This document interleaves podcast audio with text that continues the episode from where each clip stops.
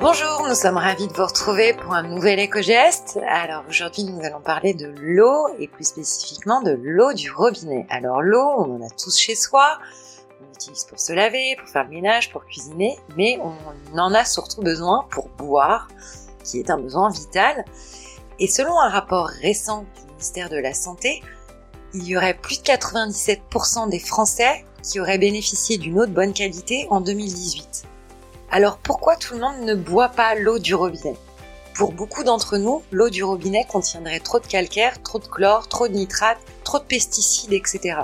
En réalité, il faut savoir qu'elle est extrêmement contrôlée et c'est surtout une affaire de goût. Alors, que faire si j'ai encore des doutes sur l'eau de mon robinet? Premièrement, il existe des carafes filtrantes. Mais attention, si elles sont mal utilisées, ces carafes s'avèrent être de véritables nids à bactéries. Pour qu'elles soient efficaces, il faut changer le filtre régulièrement conserver la carafe filtrante et son eau au réfrigérateur et consommer l'eau dans les 24 heures qui suivent sa filtration.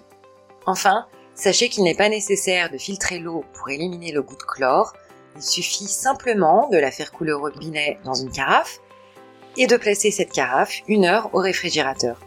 Et là, le goût de chlore devrait disparaître.